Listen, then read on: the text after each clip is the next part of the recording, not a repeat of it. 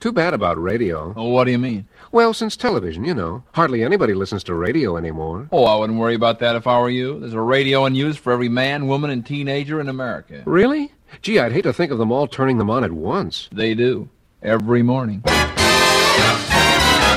Who listens to radio? That go where you go medium called radio. That's with you every night through long commuter fight. And in the morning with your toast and lady oh. Who listens to radio? No matter if it's summer, winter, spring, or fall.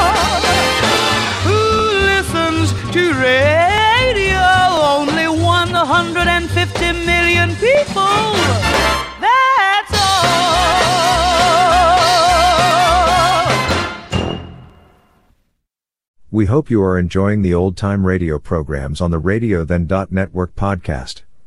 You will find many biographies and audio clips from the past on our blog www.radiothen.network.